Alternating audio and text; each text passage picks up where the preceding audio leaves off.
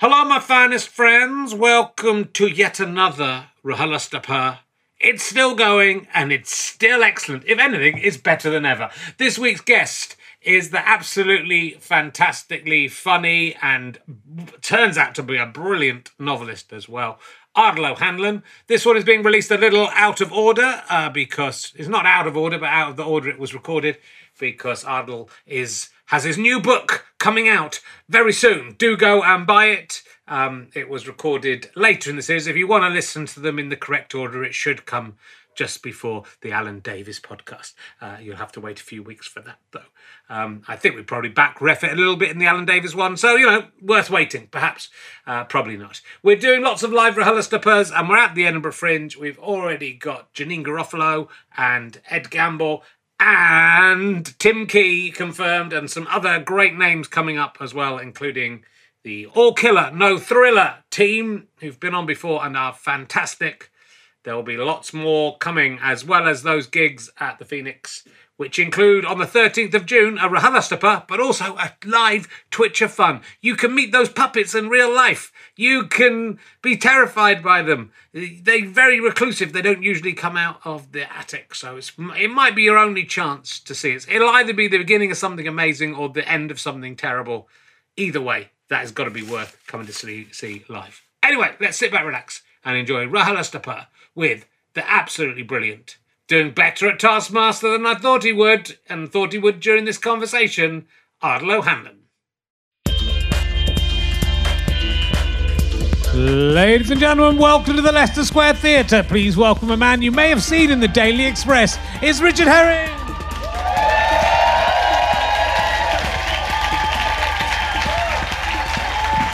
Oh, thank you very much. Oh, love to see you. Thank you for coming. Welcome to the show. Uh, welcome to Richard Herring's Leicester Square Theatre podcast. I was talking to Hoss from Bonanza the other. Thought I'd put something for the old guy. Remember that? Remember the Bonanza, Dave? That's fun. I thought I'd do something for the older people. Remember Hoss from Bonanza? Yeah. He calls it Rallist, but oh, I would do if he hadn't died in 1972. So it's the curse of Bonanza.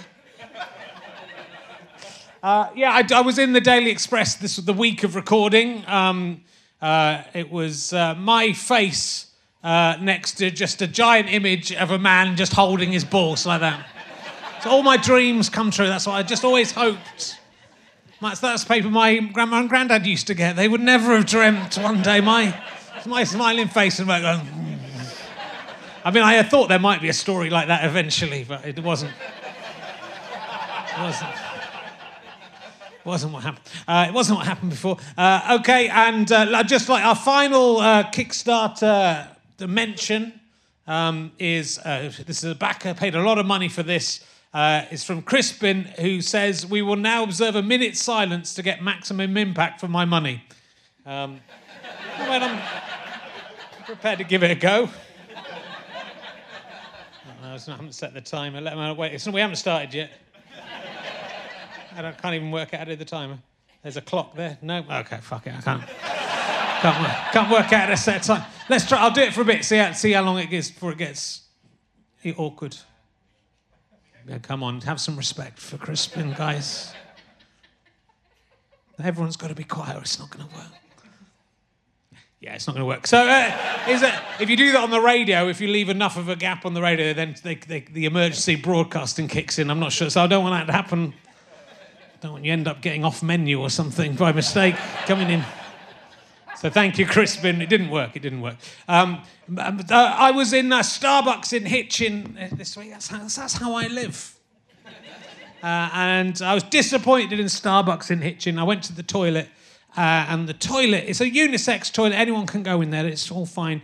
Uh, but they have one of the they have the crescent-shaped toilet seat in there. Do you know what I mean by that? It's where there's a little bit cut out near this end so that if, a, if someone with a penis wants to urinate without lifting the seat, they can. The idea is they can urinate through that little, that little gap. You don't see them very often anymore because they don't work. It relies, it relies on accuracy and uh, Uh, uh, but only those with a penis, you know, anyone who knows who has a penis will know that they overestimate their ability to shoot straight as it is. And having one of those, it encourages people to try. That's what I would say. And we shouldn't be encouraged. What they should be doing is encouraging men to either lift the seat or sit down when you urinate if you're our age, right, David? Sit down when you urinate. Because it'll go everywhere. So I was very, I just want to say to uh, Starbucks in Hitchin, sort yourself out. That's, uh, I'm just using my my powers to do that. Is that all I've got? That might be all I've got. Right, so let's let's crack. That literally it. I suppose it would have been a minute longer if I'd had a timer for my. All right, my guest this week. Look, we've had a lot of people, uh, a lot of the stars from Robbie the Reindeer, Close Encounters of the Herd kind on this show. A lot. But we have never had Robbie the Reindeer. And this week we've got him. He's best known for that. He was also, of course, uh, the gentleman from East Chiswick in Moll Flanders. That's why. That's why we're here. That's why we're here. Will you please welcome the amazing Ardal O'Hanlon, ladies and gentlemen? That's Ardal O'Hanlon. Robbie the reindeer. He's literally Robbie the reindeer. Hello. Sit down. Robbie the reindeer. Robbie the reindeer. How did, how did you feel when you got the uh, the Robbie the reindeer gig? Do you remember the call I, coming I, through? I realized I had arrived. Uh, and what a cast. I don't know Hmm. if you remember. I mean, I don't remember myself, but I don't. I, don't, I just I know I've picked it a lot of times. A lot of just basically everyone who's anyone has been Robbie Yeah. Robbie the reindeer. Yeah. and that's the third one. Closing Encounters of the Herd. yeah. Heard No. I was in the first. You're in all of them. Oh, yeah. I think. yeah. Thank you. There was, there was, lot, there was, reminding there was a very uh, successful franchise. yeah. Yeah. what about uh, Moll Flanders? Could you remember? remind me of uh, you know everything else that I've done in my career? That's three films of Robert Mall Reindeer. Flanders Mole was Flanders. actually one of the most embarrassing uh, things I've ever done in my life. Uh, Moll Flanders, um, you know the book, the Daniel Defoe novel, and there was a movie version made of that. It was ill-fated. I don't even know if it was ever released. Okay. Uh, but Robin Wright played the main character, um, and she was great. And uh, Morgan Freeman, you know Morgan Freeman, he played her assistant, her trusty assistant, her kind of gatekeeper. Um, you know, for any any rowdy behaviour by the by the clients, um, uh, would, would would be turfed out. So I played a client. So I was in it for all of like ten seconds. uh, so I basically throw a coin disdainfully on on the bed at the end at the end of the encounter. Okay. And it was the first time I was ever in a movie of any sort. Uh, and I, the director kept saying to me, find the light. And I didn't know the terminology at the time, to find the light, which means stand in the light. And I didn't know what he was saying. And uh, I, I, uh, so I kept saying, stand here? Where? What's he, what does he mean? Find the light.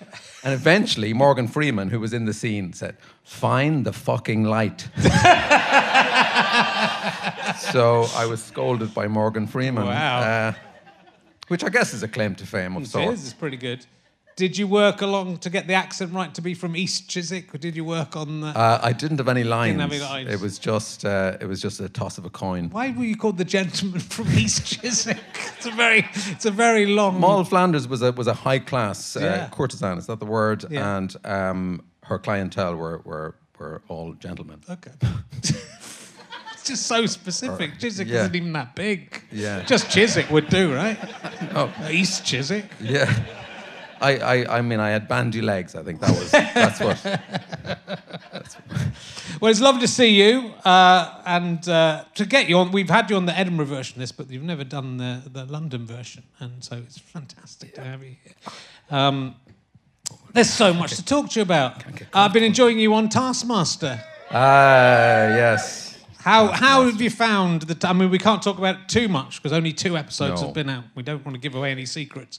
Um, but I I was the champion of my series, so and I'm guessing from the first two episodes that you're not the champion of your series. So that's my that's my call. Richard, it's uh, surely, surely it's it's too early to say. It is too early to um, You know, uh, Have you ever seen Cool Runnings?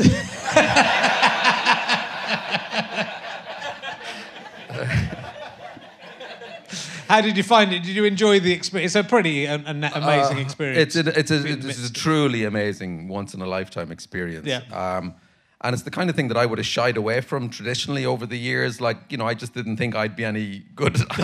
okay. and I was right. Um, but I, I, I didn't think I'd enjoy it. You know, I, you know, I, I, I kind of, I'm kind of shy about being myself and things, actually.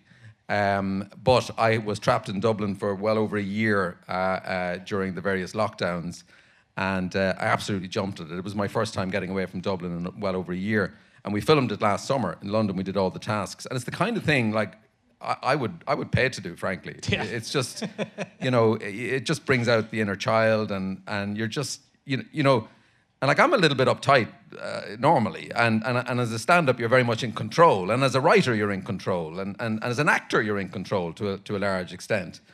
Uh, but here, there is no safety net. You, you're uh, so it, it- so for me, for someone like me, it's actually really liberating. And I don't know if this is that was just a kind of a consequence of of, of being in lockdown for so long, but it was uh, it, it, it was it was pure freedom. It was like honestly, it was the most joyful working experience I think I've ever had. Yeah, you know, it, it really is. It's a fantastic team that work on it. I think so. When you you treated incredibly well, I think by all, they know what they're doing. All the behind the scenes people are just so Yeah. fantastic. I think in it as well. Uh, but obviously, uh, Alex and uh, Greg as well are terrific. and it's just lovely to watch them in action as Yeah. well. And the other the people I'm with are just amazing, you know, and they're great fun. And from like from the first moment we we met, and of course you don't really meet till you get into the studio. Uh, you know, I think we just clicked, and, and and it's very hard to fake like a competitiveness with people that you're getting on really well with. yeah. Excuse me. But did you because well, that's what that's how it started for us, and then it got quite competitive. Yeah, I mean, if I'm in the middle of it, it's going to be competitive. Yeah. Daisy May Cooper was very competitive and quite scary. and we haven't stayed being friends. I wouldn't say. Everyone else who'd done tasks said, "Yeah, we're on a WhatsApp group. We hang out." And do... No, No. not not me anyway. Not Yeah. maybe the rest get together. uh, and I was, I was I was looking at your early career, and I I, I spotted that you won the uh, Hackney Empire New Act of the Year award in 1994. Do you remember? Do you remember that? You do, you you co-won it with an act called yeah. Wara. Wara, yeah. I Do you remember? Wara. uh, what, I do you know what happened to Wara? I don't know. He had some really nice material though, but Yeah. he, he didn't. I don't think he was still doing it like within a year or two. I remember him go to Edinburgh, and then uh, that's the Yeah. he sort of was a bit of a splash in Yeah, Edinburgh. Then, and, I, and I think I think Ricky Grover was in that Oh, really? competition, who Yeah. was brilliant. yeah, One of my favorite comics, East End comic. yeah, it's fabulous. Um, yeah, It's an interesting competition. Uh, in the year that Daniel Kitson did it, it was won by a guy called Anton. he won, Daniel Kitson came second, and Paul Sinha came third. wow. Don't know what happened to Anton.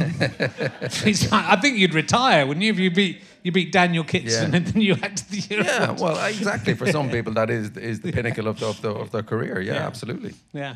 Um, so you got you were pretty successful. I mean, you you, came to London in about 1994, didn't you? So was it the year you came?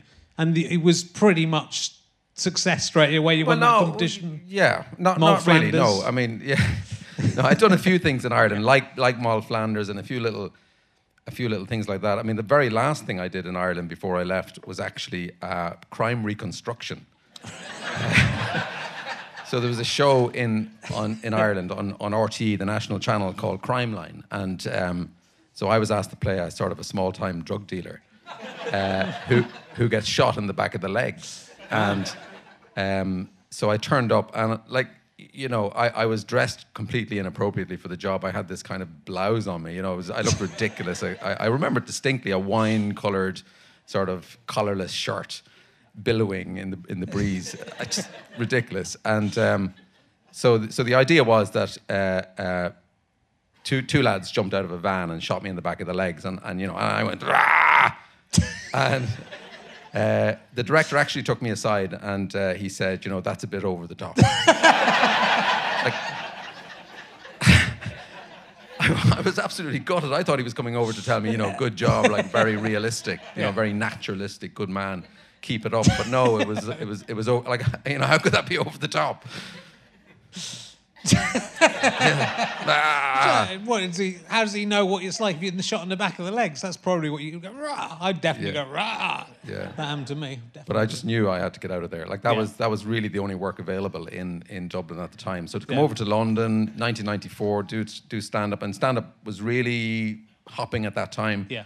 Uh, really, really taken off in, a- in, in, a- in a big way. And the kind of people who were on the circuit was Lee Evans and uh, Eddie Izzard, Jack Dee, and, and and you know you'd be on the same bill as these guys, and it was really exciting. And uh, and then and then you were kind of funneled towards these competitions like the Hackney Empire competition, and there was another one, the Ha Bloody Ha Yes. Spitting Image New Act of the Year Right. as well, which I won. Beat that Taskmaster. Did you get a big uh, version of someone's head as a result? no, you didn't. No, I got a I got a photocopied uh, piece of paper. Uh, yeah. But you were so. What was your stand-up that you were doing? Was it was because you obviously got picked up for Father Ted pretty quickly uh, uh, from that year. Were you doing? Was was was the persona on stage? Was it was it was it like Father Dougal or was it? I was wondering how long it would take you Yeah. to get to Father Dougal, but yeah. I'm going to talk about it briefly uh, um, for the next half an hour. no. I'm, I want to get onto Death in Paradise, mate. I'm, I'm going to rush through sure. this.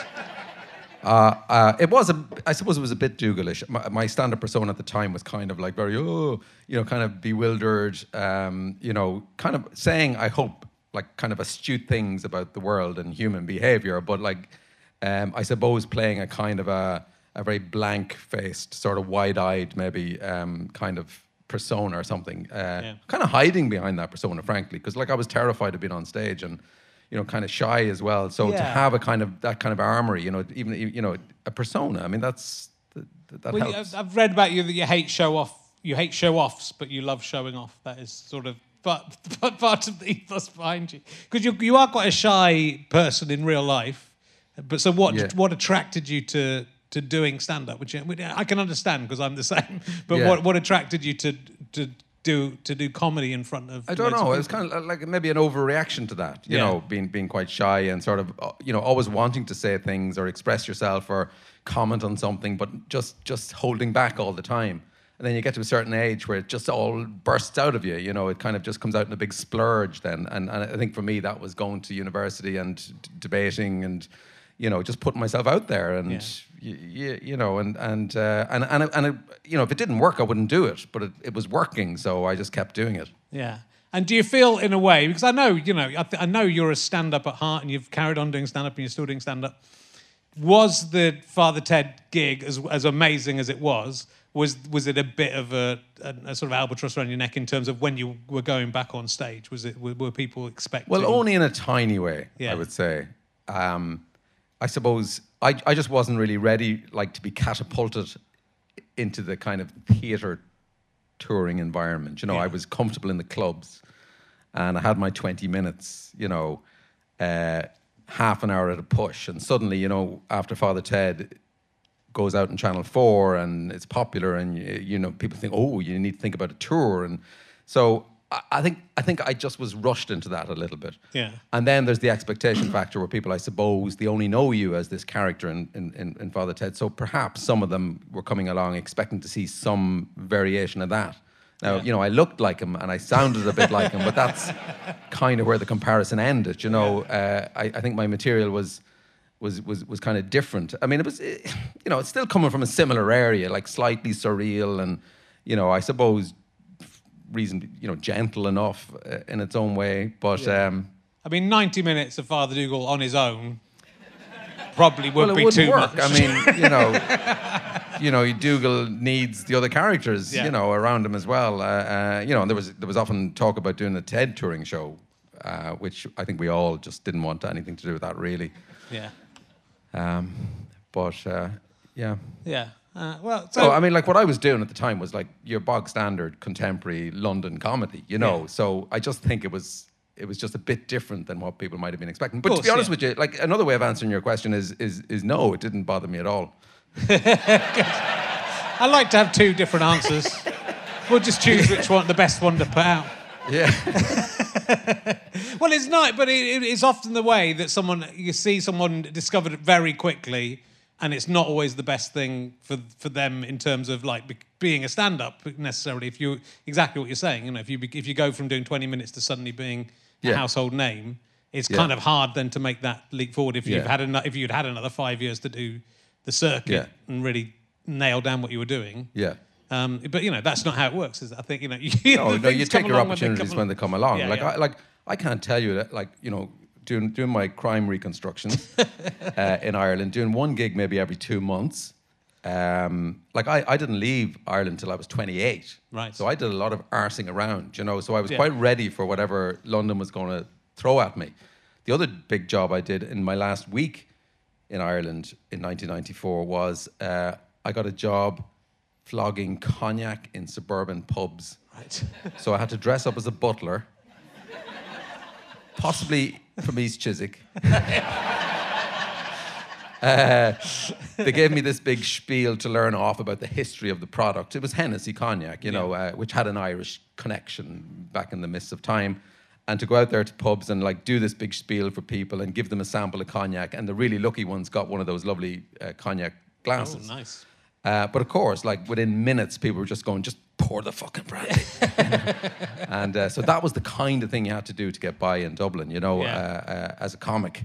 So um, Because there some- wasn't like a big comedy scene where there was a there was very no, few clubs. there was in maybe two or three clubs. Yeah. So there's other other jobs. I've according to I think IMDb. So this might not be true. You did you work as a pig farmer? Well, I was surrounded by pig farms growing up, and I, I and I did spend a lot of time with the pigs. Okay. um, it says you were uh, you worked in a Norfolk pea canning factory. Absolutely true. Okay. Kings Lynn. Yeah. Nice. Yeah. Yeah. she was there. Yeah. Uh, so yeah, that was that was um, that's just after I did my leaving certificate, which is like your A levels. I just packed, uh, sent you know, just came over, over to England for the summer, um, because there were there were these there was this kind of work to be had yeah. in Norfolk. so why Norfolk? I really don't know. But but funny, uh, Bob Geldof actually worked in the same canning factory about 15 years earlier. Okay. Mm-hmm. So it's a lot of alumni of the pea canning factory.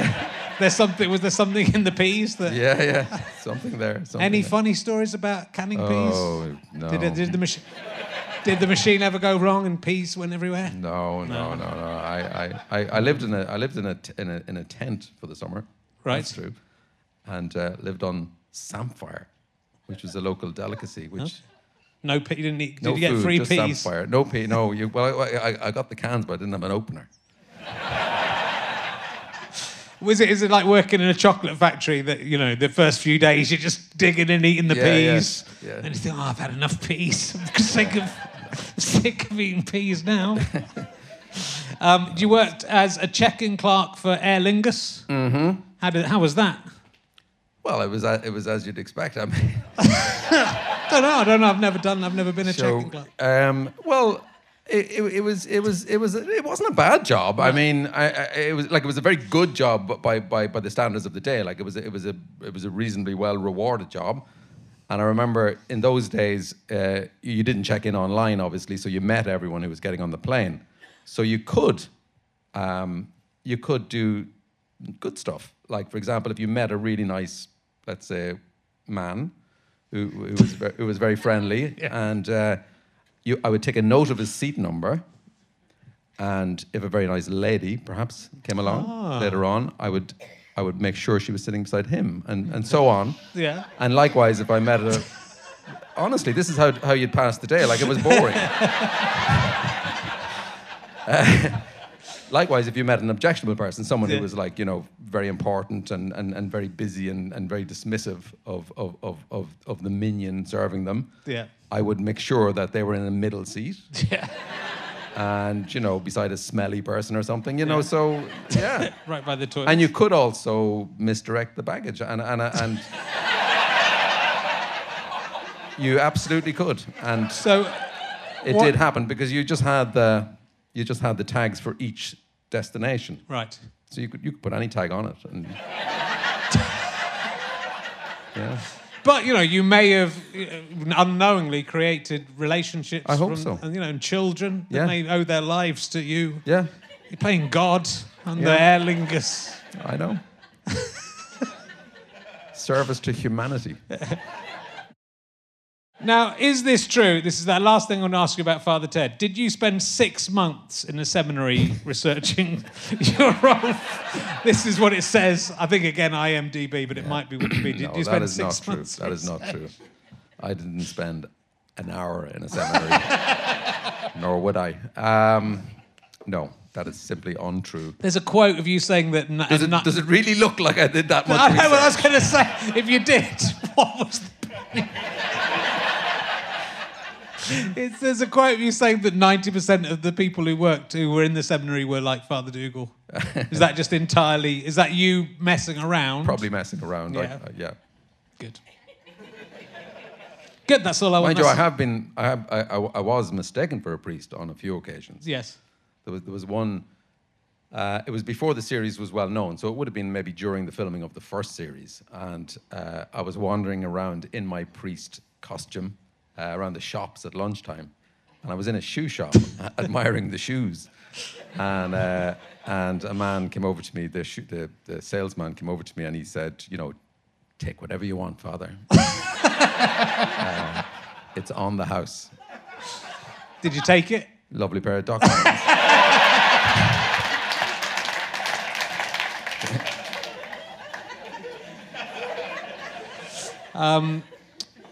All right, I want to talk. Well, actually, I was going to talk. This is this predates this. Uh, you, were- you were in a sketch group called Mr. Trellis. Yes. In 1990 at the Edinburgh Fringe. That's right, yeah. How was how was that? With Who- Barry Murphy and Kevin Gildea. Oh, cool! Wow. Yeah. Um, so yeah, it was great. I mean, we, we, we that's that's that's how I started in this sketch group in in, in Dublin. Uh, really funny stuff. Uh, Barry wrote most of it. Um, things like we would play three synchronized swimmers doing impressions of famous movies. so it was basically the three of us with pegs on our nose. You know, I can't, oh, I can't remember the films like Gorillas in the Mist, and we'd sort of squint, and you know, it was.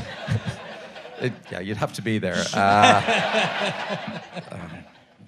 Mr. Trellis is kind of it's a if if that had turned out to be a big success, it's kind of a, a, a name that would have haunted you. I think Mr. Trellis is a kind of Yeah. very sketch show name. yeah, it is really. Uh, I think the name there is a character in one of the Flann O'Brien books in At Swim Two Birds called Dermot Trellis. Okay. I think, and I think that's probably where it came from, because that's probably the kind of thing we were reading at the time. Okay. But um, yeah, it is a very sketch group name. But uh, we never we never fulfilled our potential. I mean, honestly, we were we were we weren't bad at all. And before, like, there was a real vogue for sketch groups in in in Edinburgh, where the sketch groups started winning Perriers and things like that. Like, we were we were nearly there. Yeah. Uh, well, they, it was very. Well, I'd, I'd been it was the League of Gentlemen who were the first. Yeah, kind well, of they, thing. they were the late 90s. So Yeah. I'd done student sketch shows in the late 80s, which was the worst possible time to do Right. sketches and the worst format and the worst place to be doing it. And, you know, people hated hated student sketch groups. Uh, and then we did a show in 91, I think, called The Dumb Show with Steve Coogan, Patrick Marber, Stewart Lee, Simon Munnery, and me. Which again, nobody came. It was the year Steve won the Perrier for his other show, but no one came to, to see it at all, really. So it was this. It wasn't t- the sketch show's time. it wasn't time. just yeah. missed- we missed on ahead of, that. head of the yeah head of the curve. Um, but also Edinburgh related, you played Coconut Tam in uh, Greyfriars Bobby, yes, a glittering career. who's a I've real, had, is uh, a real character, right? Coconut Tam. That's Coconut Tam was a real character in Victorian Edinburgh. Right. Um, he well known. Uh, uh, he was. He had a hunch. He he he, he was um, big big bushy beard. There are photographs of him. Okay. Uh, so this was this was the adventures of Greyfriars Friars Bobby. You know, Yeah. the, the, the Scottish folk tale. I do know it. it was a really good film. It was actually a really, really good film. I mean, Coconut Tam was only in it a little bit, but uh, great cast again. Is it Christopher, Lee was Christopher in it. Lee, yeah. Yeah, yeah. I remember filming in a graveyard uh, in Stirling, I think it was, minus 15, uh, with the mist like genuinely swirling around like it wasn't artificial mist, and, and Christopher Lee walking towards me. That, that was kind of exciting. Because you were you were a comedy fan right before you were a comedian. So and you've got to work. I mean, I know you like the young ones, and you got to work with uh, Nigel Planer. It's Nigel quite Planer recently. and Ade Edmondson. Have you? Yes, in yeah, both in Death they both Paradise. turned up in Death in Paradise, different nice. series. Yeah, it was great. yeah. Yeah, Is- was and- that was the best thing about Death in Paradise was, Right. the, was, was the guest cast. You never know who was going to. Yeah. Turn what up. was what was bad about? I mean, I, I was telling you backstage. I've watched every single episode of Death in Paradise. God, you're so unfashionable. Ev- all, all the different, you know, all the different incarnations. Yeah. They regenerate like Doctor Who. yeah. You all do it for about hearts. you all do it for about two years, and then you all get fed up and leave. Yeah. What's the true story behind it? Because you go, oh, I wanted to go back and do stand up. It sounds like the best possible acting job in the world that you go to six months to the Caribbean to film. What? Why didn't you stay doing that job forever, Ardal? Um, I solved 20 murders. Yeah.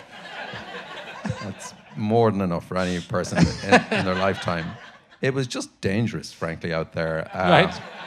No, um, uh, I think all the all the all the various detectives would tell you that it's um, it's just very demanding. I mean, like it sounds churlish to say that, but but uh, and it, and it's and it's brilliant. It was brilliant, and it was it was life enhancing, and it was life changing in many ways. I mean, you know, to live that lifestyle for four summers was was incredible, um, and and and memorable, and and every day was, you know. Um, like like memorable in, in, in, in, lots of ways. But it was just like demanding. Like I can't describe to you just the, you know, you don't sleep for six months. It's Right. it's you know you've got f- frogs making noises. what are what's a, what does a frog make? Chirrup? Ch- No, uh, no, ribbit? no, that's a, that's a bird.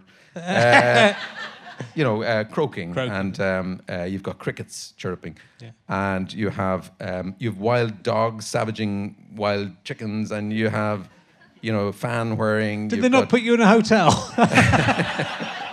Were you in a tent again? Were you in your No, yeah. your tent? Yeah, I'm a very outdoorsy type. uh, but it was just it was just that kind of like constant. You know, there was always something killing something else. Yeah. You know, and uh, um, it was it was just and, and the heat was so excessive and the humidity. Like you were always wet. You were always like. Well, you have to wear a suit and stuff, don't you? As the English. Yeah, you do. And like British between takes, you would have to take off your clothes. Like Yeah. I, I'm talking every 15 minutes, you would have to strip down, and you would have to be dried by someone. like, which was bad for me. It was worse for them. But I mean, I'm just like like people find it hard. You know, like guest actors love it because they come out for two weeks. Yeah. And they lie on the ground, you know, for, for a few hours every day, and then you know they, they drink cocktails by the pool. So it's fantastic. It's like winning a competition for that. The them. best thing you could do is be the person who gets murdered. right? Exactly. Exactly. so you, You- do one scene. You have one day of filming, and you're there for two weeks. It's Yeah, great. okay. But that's what I'm angling for. I would just that's what. Yeah. You know, I could be the next once uh, Ralph Little gets fed up. And he's not going to get fed up. Is he? He's going to. He loves He it. out. loves it. He loves it out there. Yeah, yeah, yeah. Yeah. But uh, but no, it, it- there's an awful lot to love, and the lifestyle was great, and just to learn about the history of the place, and you know the you know the horrific history of, of, of the place in lots of ways, and to really immerse yourself in this culture for for months at a time. Mm-hmm. You know that's a, that's a rare privilege, and, I, you know, and, and, I- and I wouldn't knock that side of it. But you know, as an actor, you you're you're in every scene uh, as the, as playing the lead detective. Uh, you're working five, six days a week, twelve hours a day. Um, you know, it's very, very demanding. And it's the same show every week. It's, as well. the, it's the same. It's the exact same, show every week. It's the week. same script. It's exactly the same. It's it's someone falls off a balcony, and And there's always four people who could possibly do it. yeah, I know. I, I I didn't even have to read the script, so I knew did it. If I was going to do a murder at the, out there and there, I'd just shoot someone. Yeah, Just I'd shoot them, and then that'd Yeah. be it. No, don't try any funny. Same with Jonathan Creek, which we might talk about next. Don't try any funny business. Then someone's going to work out. Yeah. How did this? How did this murder take place in this locked Yeah. room? Don't do that. but I mean, you know, you you watch it, um, Yeah. or so you say. Uh, you know, what is the pleasure for you? Like, why? I don't know. I say I I. I genuinely love it, I, but I, but I, it's like it's it's it's very. I can understand why it's maybe got a slightly older audience, which I'm now, you know, Yep. certainly part of. It's very, it's beautiful. It looks gorgeous. You can have it on in the background. You don't have to concentrate. Yes. Because you you've can, seen- you as can long as go watched you can go for a little nap and come back, and I'll still be at that fucking blackboard You know the first person. Basically saying it over and over again. Yeah. It's not going to be the first person. It's. I think it's. I think it's. It's very. And you get. It's amazing. The casts are amazing. And be, exactly because of that. Because it's. I remember, in fact, Rebecca when Rebecca Front did it was oh, one of yours, wasn't it? And she's. She's such an amazing actor. She's just I was, brilliant. I was meant to be going round to her house for dinner. She said, "I can't do it. You can't come. I'm going to work on Death in Paradise." And I was cross for two reasons. And I haven't been invited back either. That's the thing with her. Yeah. It's going to go round. But you know, that's it's it's it's it's, it's a good show. A good show. You should go. Would you go back for? A, I don't know. I mean, you, n- you never say never. I, I yeah, I don't know. I, I mean, mm, I, no, I don't. Uh, well, I don't know. I, I I heard you were going to write a memoir about your time your time on there. Is that I think true? I jokingly said that Oh, on a radio show, but I actually think uh, I actually think I, I probably signed something in my contract saying I'm not allowed to talk about it for ten years. So I probably shouldn't even be talking about it now. Okay, Um, I know. Look, it was it was absolutely great, but like you know, it's it's. Um, I you know I really do want to write that, memoir, uh, but not for another ten years. Well, let's talk about you. Well, se- seeing we're talking about writing, you have just your second novel is coming out. yes, I it's- write a novel every twenty years. Yeah. Mm-hmm. So you did a novel in 1998. Uh, and so, yeah, 20, 20, a quarter of a century later, we've got come up with uh, it's called Brouhaha.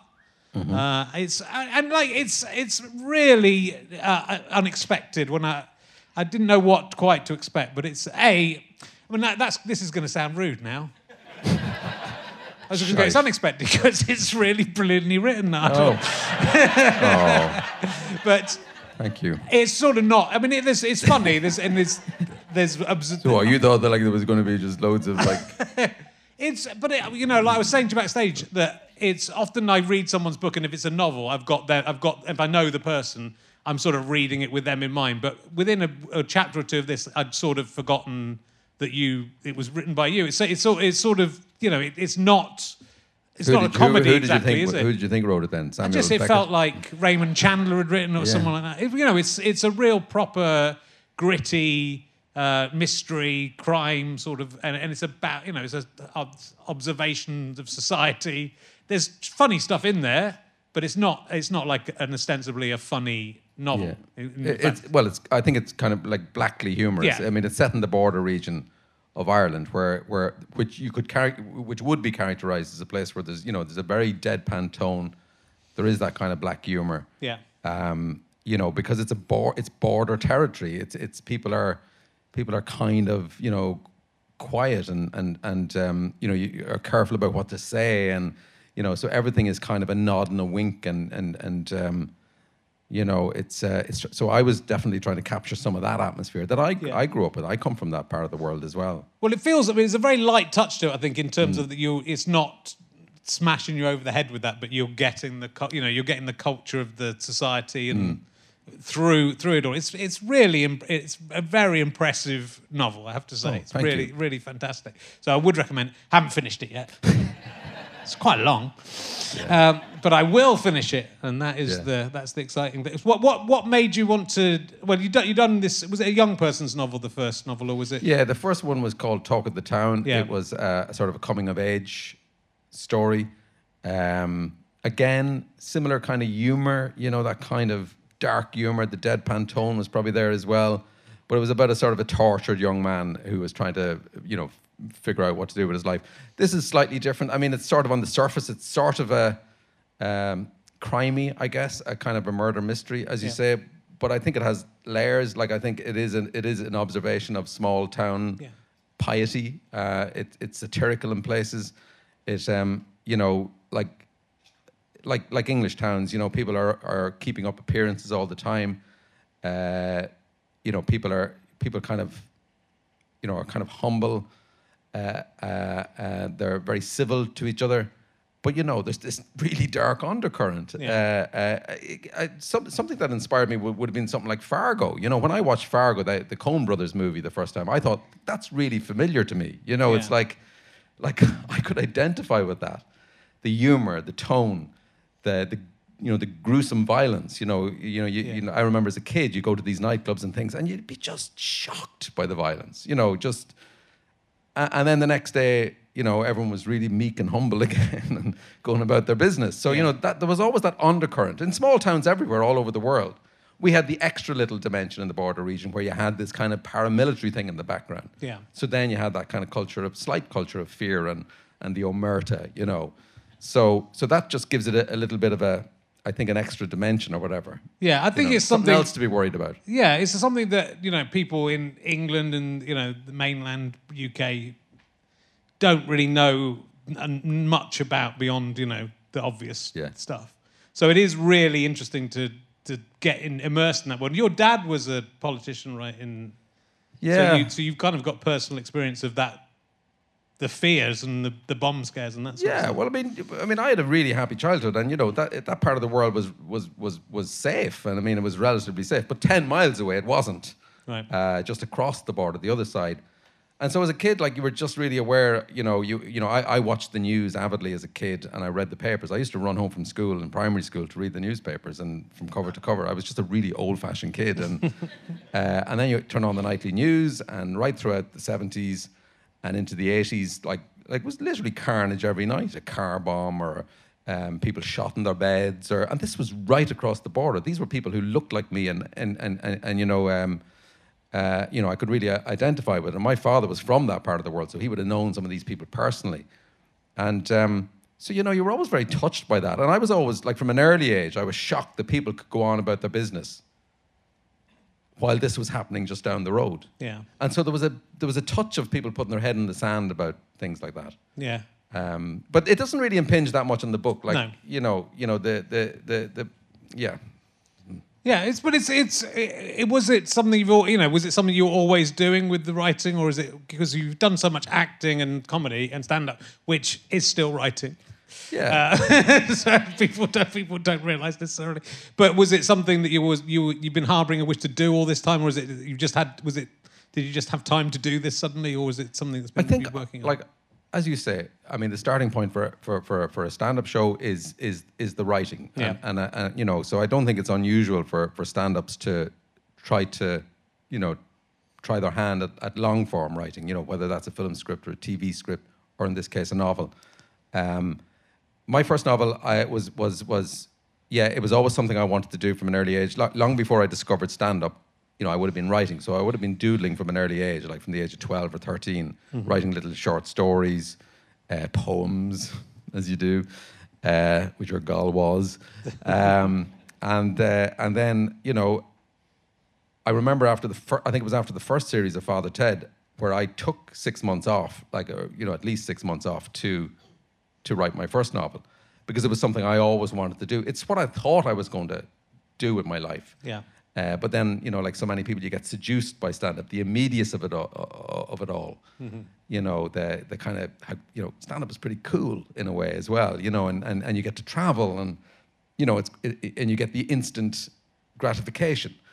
Um, so you know, I put off the novel for as long as possible. Plus, like you know, because we have this reverence for writers in Ireland as well. You know, you kind of you, you, you don't want to put yourself out there in that way either, you know, so you'd be reluctant to start. But eventually I did, and, and, I, and, I, and, I, and, I, and I was hugely satisfied with the first novel. But, and then I tried to write a second one not long after that, and I failed miserably.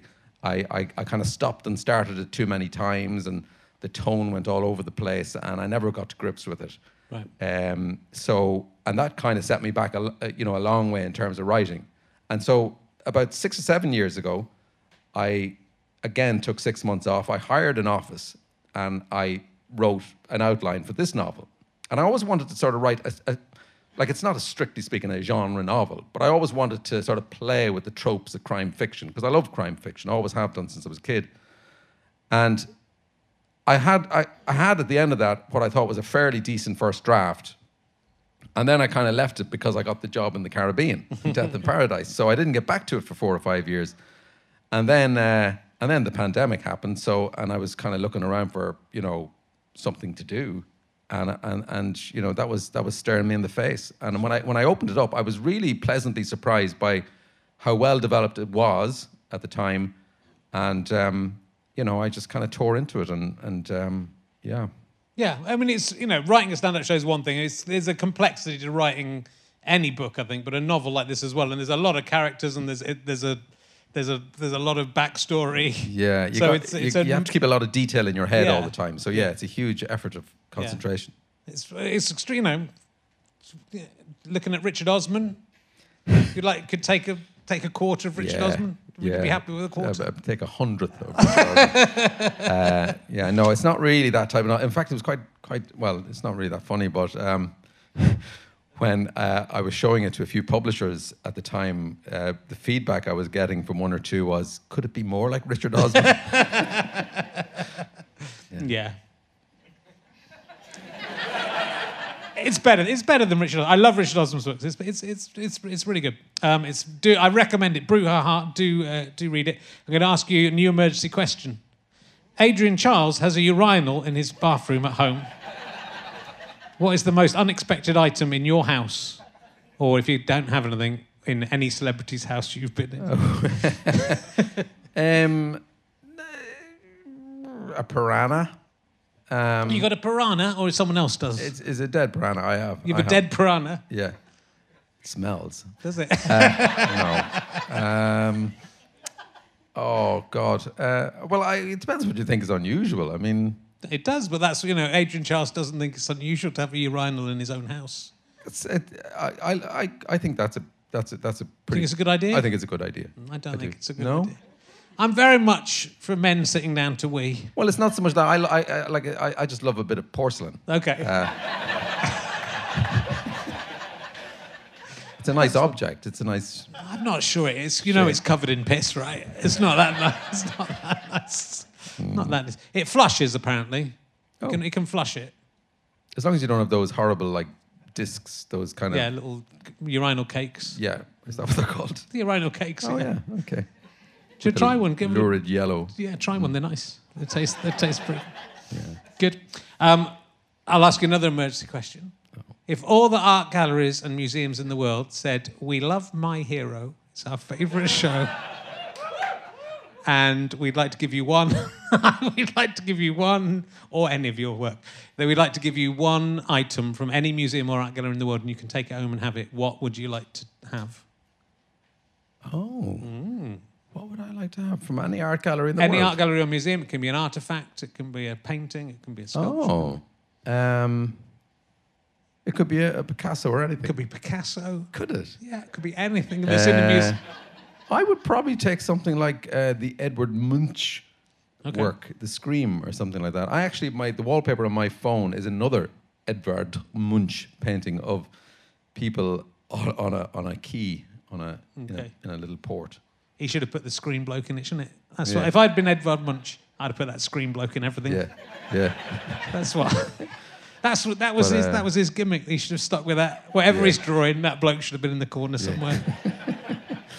that was the successful one. Uh, or a, or a, a, a Van a Van Gogh. Yeah. And which which Van Gogh would you like? Um, well, any, any of them. Uh, yeah, I'm not fussy. Good. Um, uh, Ardal, if you could go in like a caterpillar, go into a chrysalis, and you could come out as anything you wanted to be, anything. Right? Uh, it could be you with attributes, or it could be something else. It could be something that's not even an animal. this. what would you What would you like to come out of? What would you like to change, and what would you come out as? I would like to come out as water. what sort of a question is that? It's a good question. what kind of an answer is that? Water. Why would you? What would you do if you were some water? I would be drank by somebody. Is that what you want? yes. Okay. We've learned a And lot about you. become part of them. Wow. And then they'd piss me out and I would end up somewhere else. What if it's Adrian Charles and you end up in his? You're right. Could be a terrible, terrible thing. Um, like me, you presented Top of the Pops and yet Ah. have not yet gone to prison. Yeah. How, how did you How did you feel presenting Top of the Pops? Was that a big deal? Oh yeah, absolute highlight. Absolute highlight of my life. Absolutely. Yeah, yeah. It was just I couldn't believe it actually. It was just it was just great. I remember what I was wearing. I had a terrible haircut and I was wearing a blue velvet jacket. I thought I'm on top of the pops. Was it's it- got to be blue velvet. Was it just you presenting the whole episode? yeah, it was. Yeah, yeah, I remember who was on. Anyone good? Blur were on. Oh, that's pretty good. But I was cheeky because at the time Blur were kind of name checking this great American indie band Pavement all the time. So uh, I I introduced them as Pavement. Oh, I mean Blur, and uh, that was a bit bold. Yeah. Uh, and who else was on? Um, the Orb. oh, that's all right. Remember the Orb? I do. Yeah. Yeah. Bush. Yeah. It was a good night. It was good. Yeah. Very good. Good we had lineup. S- And then there was Scatman me. John and Robson and Jerome were on that. I think Pulp did one. It's Cher did one of the ones I did. East 17. We were rude, Okay, we were rude okay. about East 17 to front of their stupid faces. Yeah. Um, it's funny. So I sort of think I would like to have known I was going to be when I was at school. If the people had known I was going to present Top of the Pops, Did you track them I down would have and been write to them and tell I would have been absolutely the last person. If you've been at school with a thousand people, you said name in order who you think will present Top of the Pops Yeah. out of the people in this school. Yeah. I would have been, uh, you know, second last. I think. But don't you think that that would be true of a lot of comedians, actors, Yeah. musicians? There were there were kind of, I think part of the problem was we were we were disregarded as children. Maybe. I don't know. It's, you know, it's sort of so far. I was so uncool, and I was. I mean, I'm. I'm still not that. What's changed? I'm still not that. I'm still not that interested in music. But it would just be so un. You know, if Joanna Thompson knew that I was going to present something. Yeah. She'd known. If you're listening, Joanna. Oh no, sorry, I'm married now. um, I, I remember there was. Uh, so there's a great show in Ireland called the Late Late Show. It's one of, the- probably the longest running chat show in the world, or that's how it sells itself. And when we were kids, like it's the equivalent of being knighted in, in this country, getting on the Late Late Show. And I just won that Hackney Empire New Act of the Year competition, and I was invited on to do five minutes of stand up on the Late Late. So this was the biggest day of my life at that point in terms of career. And this was my chance to prove to Joanna Thompsons of this world, Yeah. like how wrong they were about me. And all the people at home who didn't believe in me or just couldn't believe that he's a comedian. For what? And uh, uh, the night I was on, kind of just my luck in a way, the, the, the main topic for discussion that night was murder. So what you had was you had the relatives of people who had been butchered. There's no other way of putting it. Uh, butchered in quite a spectacular fashion, and and these were all high-profile stories in Ireland at the time. And and uh, so I go on there and I start doing. I used to have this routine about how sheep get a lot heavy when they're wet. When they. Uh,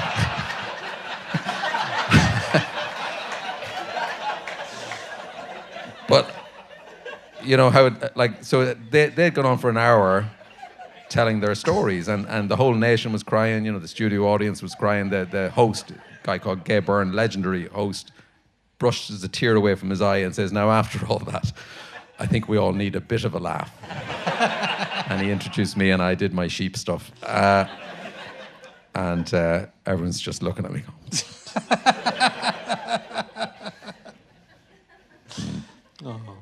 Um, my audience will be very excited to have you here because of you played. You were on Doctor Who, playing a cat trapped on a motorway. Mm-hmm. Have I got that right? You have, yes. Okay. Thank you. And a bloody good episode it was too. Russell Davies, uh, uh, uh, uh, um, it was one of his episodes that, Yeah. he, that he wrote, and it was brilliant. Absolutely brilliant. Uh, really uplifting story. Uh, I was a cat creature. Took hours, five, six hours to get into the cat costume. Yeah. And I remember they had to glue my face with two types of industrial glue to keep it on for the day. And I was wearing contact lenses and they popped out because I was so stretched that they literally, like in a cartoon, just my both lenses just went boing, boing. Um, uh, but it was, it was fantastic. David Tennant era. Okay. Did it, it's been referred to, I think, in other episodes. It is quite. A, it doesn't look like you, does it? Because it's a cat. It is a cat. It sounds like me though. yeah. And there is a model of my character. Is there? Brannigan the cat, yeah. Yeah. Okay. It's it's so cool. I mean, oh yeah. And I was only in it like for about five minutes. Okay. You're married to a human woman. Yes, but we have You've cat got- children. Yeah. Yeah. I mean, it's a good. and it's a and good there there was one of the, the other one of the other things I remember about it. I remember it being a really great episode, but uh, there is a there is a very uplifting hymn at the end, the old rugged cross, which is a, which I think is a Welsh hymn. Yeah. And so all the characters in it, and there was a huge range of characters in it, all trapped in this uh, traffic jam on a on a motorway, like maybe a twenty lane motorway.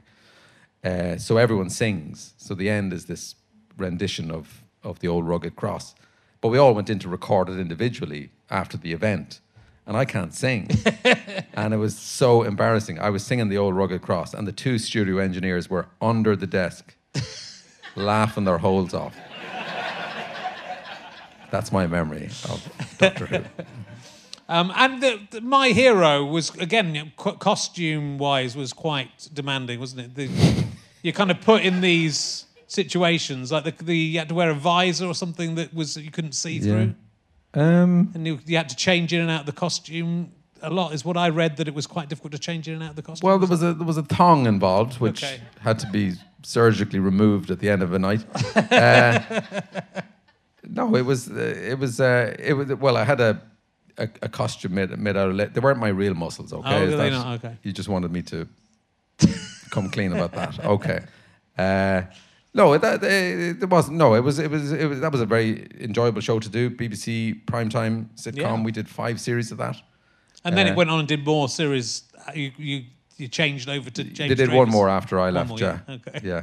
Yeah, no, it wasn't as good. It wasn't as good as you had. Not like Ralph Little. Ralph Little's really made that part his own. Yeah. Yeah. I know. I can't agree more. Is it? Was it? uh, Was it like a? di- Was that? 'cause It was obviously like quite a, a, a little way away from Father Ted. Was it? Was it a sort of? uh, Were you trying to? Were you getting offered the similar sort of roles to Father Ted at that point?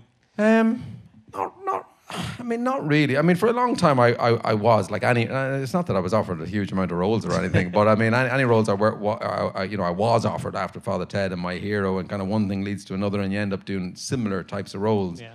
So I, I made a big effort at one stage to do theatre. I'd never done theatre growing up or, or in my twenties, and then, you know, I just really was curious about theatre, and I, and I, and I, and, I, and in theatre, you know, you, you do get a little bit more scope, or people will take a chance on you more, you know, to do something a bit different. So I did three or four plays over a period of about five or six years, and um, you know, I really really enjoyed it, and I was able to sort of, you know, I think finally call myself an actor. You know, uh, uh, it wasn't until I did that that that you know, I think you have to overcome certain things when you're when you're known purely as a sitcom actor.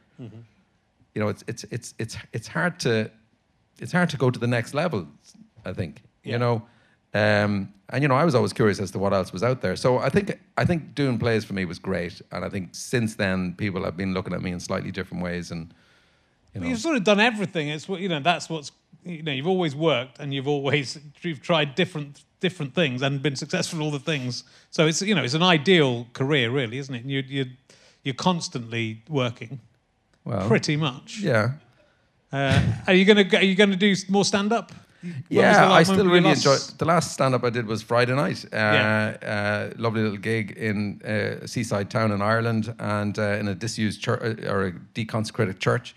And it was absolutely beautiful. I mean, I, I really do love stand up um, as much as ever now, I would say.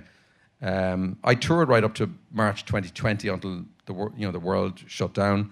And since then, I'd, I've done a few Zoom gigs and a few little gigs here and there. But I, I really do love it. I mean, it's, I think it does help not to be doing it all the time, and then only to do it when you, you know, you really want to do it, and, and you know, you, you kind of treasure those moments on stage. Yeah, it's sort of, it's interesting the way you know the the way you can you might you might have just been a stand up. You might have moved. You know the way things just happen and and Yeah. move about, and it's kind of you know it would have been that would have been fantastic as well. But with you, it just seems so there's so many opportunities, films and you know theatre and TV. It's, it's well, I mean, it's a, it's a kind of a combination of, of like drifting from one thing to another, or, you know, what what you know what materializes and kind of going in that direction, and occasionally then just you know giving yourself a jolt and and trying something a bit different. yeah. and you know taking a chance like you know i'm very nervous about my novel coming out like it's it's it's it's it's it's kind of nerve wracking to have that out there because you don't know how people are going to judge it No. uh, but you know you gotta you gotta take a chance you know you, you you only get one shot at these things and you know Uh, did I read somewhere you say you kind of wanted to do you want to do everything if you can with life? That like you sort of see life as being this, you know, you if you could try everything, yeah you would. yeah no absolutely Yeah. just do as you know have as many different experiences as as possible Yeah. Because we're getting older, aren't we? That's what we were talking about Yeah. backstage. You know, there's you suddenly I think you sort of realise there's limited. There's a limited amount of time left. There's a limited Yeah. amount of which when you're only thirty or twenty, you don't even really think about. Yeah, it concentrates the mind, all right. Yeah. Yeah, yeah. And and lockdown did that. I think as the pandemic did that absolutely Yeah. for loads of people. Yeah, you know. And so, what what do you, do you- would you? Are you just going to try and keep doing everything? Do you want to move into writing, or do you want to carry on? You, you're, I know you're filming something at the moment, so you're doing more acting. Yeah, so I, I yeah, no, it's it's trying to keep the plates spinning. Yeah. I mean, that's you know, I mean, I love the acting. I you know, I'd love to do more of that, more of the straight acting. Uh, you know, working with great people. You know, you know, and I mean, part of the attraction is not quite knowing what's what's next. Uh, but I, you know, I, I also love writing, love stand up as well. So you know, it's it's trying to keep it all going. I mean, it sounds like sometimes it sounds when you're in an environment like this, where you're talking about your career, it sounds like you're doing an awful lot. But like, I have a lot of downtime. I mean, Well, look, um, it's been really lovely to uh, see you again and have you on. Um, uh, do buy Ardal's book; you won't regret it. It's called Brouhaha. Um, it's very exciting. I can't wait to find out what happens. I'll tell you. After. Oh, tell me after. Don't spoil. It's Save really good. bother. It's, it's really genuinely brilliant. Um, and um, thank you so much for coming on and do the podcast, ladies and Richard. gentlemen. The amazing Ardal O'Hanlon. Thank you. You have been listening to RHLSTP with me, Richard Herring, and my guest, Ardal Hanlon. Thank you to Scant Regard, who play the music for these credits and do nothing else. I'm indebted to my producer, Ben Walker. I'm indebted to Chris Evans, not that one. Thank you to everyone at the Leicester Square Theatre, of course, for their fantastic help, and all of the Sky Potato crew as well. I'm also indebted to our Kickstarter backers, who are, I'll put my glasses on, Phil Shoebridge, Mark R., that Chris Evans, yeah, that one, Moira Tullock, Dr. Nathan Flood, Rich John, Simon Average Audience Member Masterton, Finton Demodi, Alistair Cross, Rob Baird, James Barter, Dave McCarroll, Liam, my apprentice stalker, Andrew Dolphin, Lucy Rainsford, Freddie Rayfield, Michael Sophie and Alice Sage, John J.T. Taylor, more like John I.T. Taylor, am I right, kids?